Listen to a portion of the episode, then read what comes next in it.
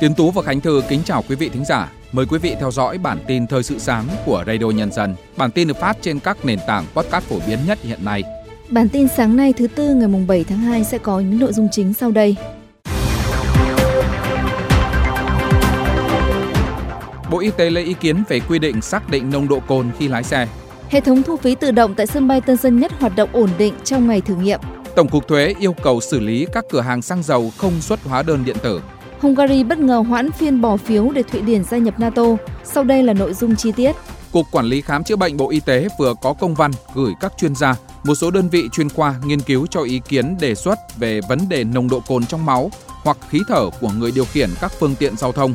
Đề xuất từ các chuyên gia, các đơn vị chuyên môn là cơ sở để đơn vị nghiên cứu đề xuất quy định nồng độ cồn trong máu hoặc trong khí thở lái xe. Trước đó, đại diện Bộ Y tế cũng đã có cuộc họp với Bộ Công an về một số vấn đề liên quan đến quy định nồng độ cồn với lái xe. Vấn đề này sẽ được hai bộ và các cơ quan liên quan thảo luận trong thời gian tới. Chiều qua tại cảng hàng không quốc tế Tân Sơn Nhất đã triển khai thử nghiệm hệ thống thu không dùng tiền mặt tại khu vực ra vào cảng. Theo ghi nhận, các xe đầu tiên đi qua làn thử nghiệm chỉ mất khoảng 10 giây. Theo Tổng công ty Hàng không Việt Nam, việc áp dụng đa dạng nhiều hình thức thanh toán khi lưu thông qua các cảng hàng không sẽ tạo điều kiện tốt cho chủ phương tiện, giảm tối đa thời gian dừng đỗ xuống còn dưới 5 giây một giao dịch, giải quyết các bất tiện khi dùng tiền mặt cho chủ phương tiện. Theo lãnh đạo Cảng Hàng không Quốc tế Nội Bài, dự kiến ngày cao điểm nhất của dịp Tết Nguyên đán Giáp Thìn 2024 có 608 lượt chuyến bay và 105.000 lượt khách qua cảng, tăng khoảng 25 đến 30% so với lịch bay mùa đông, tăng khoảng 12 đến 15% so với cao điểm Tết năm ngoái. Cao điểm trước Tết dự kiến là ngày mùng 7 tháng 2, tức ngày 28 tháng 12 âm lịch, với 605 lượt chuyến bay một ngày và 98.500 lượt hành khách một ngày. Cao điểm sau Tết dự kiến là 15 tháng 2, tức ngày mùng 6 tháng 1 âm lịch, với 608 lượt chuyến bay một ngày và 105.000 lượt hành khách mỗi ngày. Các khung giờ cao điểm đi và đến nội địa tập trung vào sáng, chiều và tối, với khung giờ cao nhất lên tới 3.000 lượt khách một khung giờ từ 21 đến 22 giờ. Trong khi đó, Trung tâm điều hành sân bay Tân Sơn Nhất cho biết, thời tiết ổn định, các chuyến bay chậm chuyến đã giảm. Do đó, khu vực sảnh chờ ra máy bay tại cảng hàng không quốc tế Tân Sơn Nhất trong hai ngày vừa qua không còn cảnh dồn ứ như những ngày trước. Theo đánh giá của Tổng công ty Quản lý bay Việt Nam, tình trạng chậm chuyến hủy chuyến được kỳ vọng sẽ giảm sau ngày 8 tháng 2. Thời điểm dự báo thời tiết khu vực miền Bắc có dấu hiệu tốt lên, ít sương mù hơn. Sức mua những ngày cận Tết Nguyên đán Giáp Thìn 2024 bắt đầu tăng nhiệt. Vì vậy, nhiều siêu thị trên địa bàn thành phố Hà Nội đã triển khai các chương trình kích cầu tiêu dùng, đẩy mạnh các dịch vụ sau bán hàng, cũng như kéo dài thời gian mở cửa bán hàng phục vụ Tết. Cụ thể, Hà Nội đã triển khai trên 1.300 điểm bán hàng của các đơn vị bán lẻ, cũng như thông báo thời gian mở cửa bán hàng trở lại từ ngày mùng 1 đến ngày mùng 5 Tết, từ mùng 6 Tết trở đi, các hệ thống siêu thị hoạt động bình thường để phục vụ nhân dân.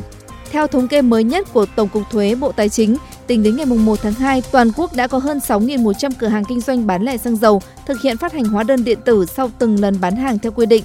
Các địa phương có tỷ lệ triển khai phát hành hóa đơn điện tử sau từng lần bán hàng đạt cao như Bắc Ninh đạt 97%, Thanh Hóa 95%, Yên Bái 87%, Quảng Nam 79%, Bà Rịa Vũng Tàu 76%, Đắk Lắk 75%, Quảng Ngãi 74%, Hà Nội 71%.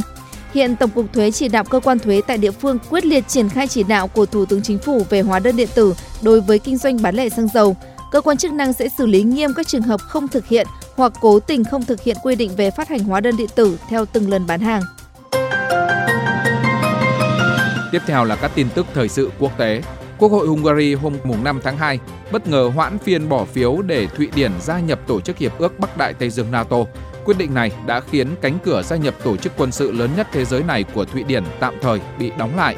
Theo kế hoạch, 6 đảng đối lập tại Hungary sẽ triệu tập phiên họp quốc hội khẩn cấp hôm 5 tháng 2 để tiến hành bỏ phiếu về phê chuẩn Thụy Điển gia nhập NATO. Tuy nhiên, các nghị sĩ thuộc đảng cầm quyền Fidesz của Thủ tướng Viktor Orbán đã không có mặt khiến cuộc bỏ phiếu không thể diễn ra. Theo kế hoạch, phiên họp thường kỳ tiếp theo của Quốc hội Hungary dự kiến sẽ diễn ra vào ngày 26 tháng 2, song theo đánh giá của giới phân tích, không có gì bảo đảm đảng của Thủ tướng Orbán sẽ nhanh chóng duyệt Thụy Điển vào NATO. Các nước EU cần dừng xuất khẩu vũ khí để tập trung cung cấp cho Ukraine. Đây là khuyến nghị đưa ra hôm 5 tháng 2 của đại diện cấp cao phụ trách an ninh và đối ngoại của EU, ông Joseph Borrell, trong bối cảnh khối này không thể giữ đúng cam kết chuyển cho Ukraine 1 triệu quả đạn pháo 155mm vào tháng 3 tới. Ông Borrell cho rằng nguyên nhân thực sự không nằm ở năng lực sản xuất quốc phòng của châu Âu mà xuất phát từ chính sách ưu tiên xuất khẩu vũ khí mà nhiều quốc gia thành viên đang theo đuổi.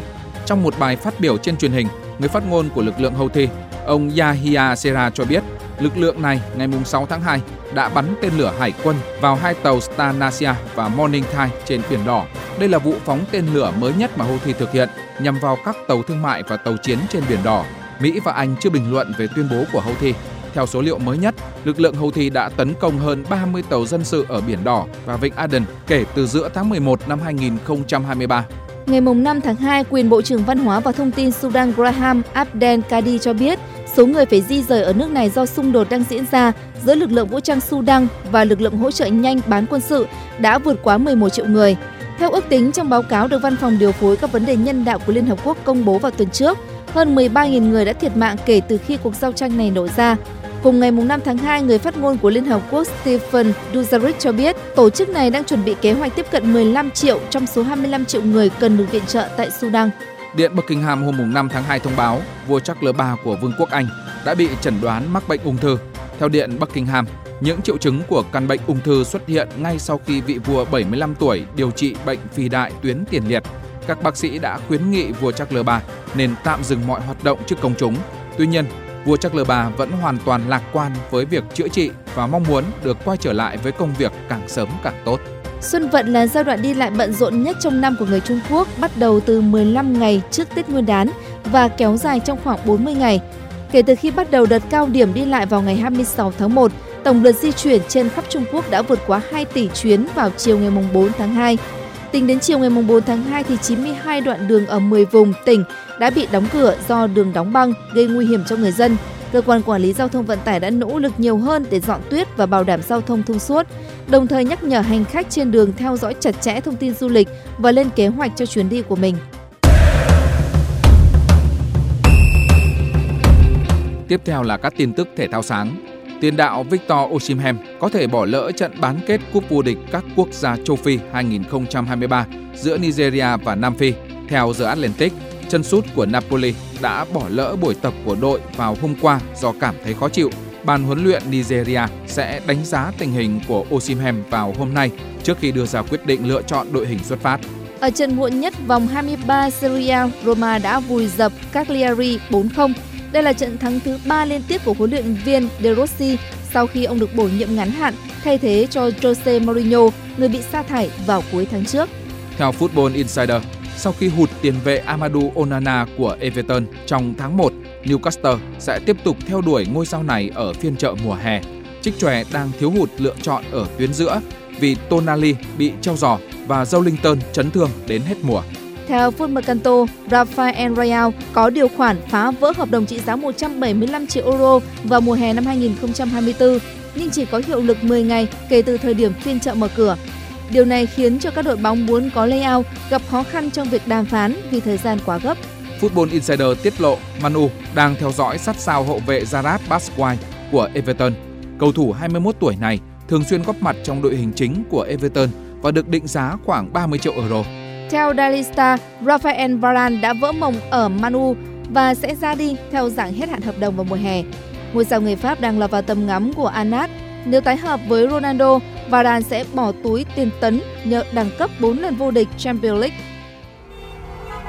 Giữa bộn bề công việc, giữa những áp lực của cuộc sống, đôi khi chúng ta bỏ lỡ những dòng thông tin hữu ích trong ngày. Hãy để Radio Nhân dân giúp bạn tiếp cận với những thông tin để mỗi phút chúng ta không bỏ qua bất cứ một thông tin quý giá nào. Bật Radio Nhân dân vào mỗi buổi sáng và chiều trên các nền tảng số hiện đại nhất để cập nhật những tin tức chính xác và hữu ích. Radio, Radio Nhân, Nhân dân đồng hành cùng bạn, dù bạn ở đâu. Phần cuối của bản tin sáng nay là thông tin về tình hình thời tiết. Xin mời biên tập viên Tiến Tú. Cảm ơn biên tập viên Khánh Thư. Thưa quý thính giả, khối khí lạnh ở phía Bắc mới chỉ tác động đến một số nơi ở phía Đông Bắc Bắc Bộ, khiến cho khu vực này trời nhiều mây cả ngày và nhiệt độ giảm. Một số nơi trời đã chuyển rét. Trong đêm nay và ngày mai, khối khí lạnh sẽ tăng cường mạnh xuống nước ta, khiến cho các tỉnh Bắc Bộ sẽ có mưa, mưa nhỏ rải rác.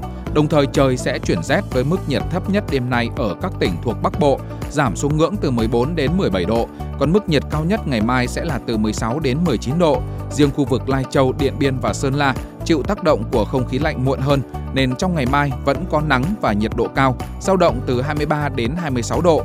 Sau khi tác động xong Bắc Bộ thì không khí lạnh sẽ tiếp tục dồn xuống các tỉnh miền Trung. Trong đó vùng chịu ảnh hưởng trước tiên của Trung Bộ sẽ là các tỉnh ở phía Bắc Thanh Hóa, Nghệ An và Hà Tĩnh. Dự báo trong đêm nay, ở đây chưa có mưa nhiều, nhưng sang ngày mai sẽ có mưa, mưa rào rải rác. Nhiệt độ trong ngày mai ở đây cũng giảm đáng kể xuống còn 19 đến 22 độ, trời chuyển lạnh, riêng phía Bắc trời rét. Trong khi đó, với khu vực từ Quảng Bình xuống đến Quảng Ngãi, từ trưa chiều nay trở đi cũng sẽ bắt đầu có mưa. Ở Quảng Bình, Quảng Trị và Thừa Thiên Huế, nhiệt độ chiều mai cũng giảm xuống còn 24 đến 26 độ. Khu vực từ Đà Nẵng xuống đến Quảng Ngãi, nhiệt độ chỉ giảm nhẹ, dao động từ 28 đến 30 độ. Khu vực từ Bình Định xuống đến Bình Thuận, Tây Nguyên cũng như Nam Bộ sẽ chưa chịu tác động gì của không khí lạnh nên thời tiết vẫn ổn định, không mưa, ngày mai vẫn có nắng cả ngày. Ở Nam Trung Bộ và Tây Nguyên, nhiệt độ trong ngày mai phổ biến từ 29 đến 32 độ, còn ở Nam Bộ nhiệt độ vẫn duy trì ở ngưỡng cao, trong đó khu vực miền Đông của Nam Bộ vẫn là vùng có nhiệt độ cao nhất cả nước, với mức nhiệt từ 33 đến 35 độ, trời khá nóng. Những thông tin thời tiết vừa rồi cũng đã kết thúc bản tin thời sự sáng nay của Radio Nhân dân. Kính chào tạm biệt và hẹn gặp lại quý thính giả trong các bản tin tiếp theo.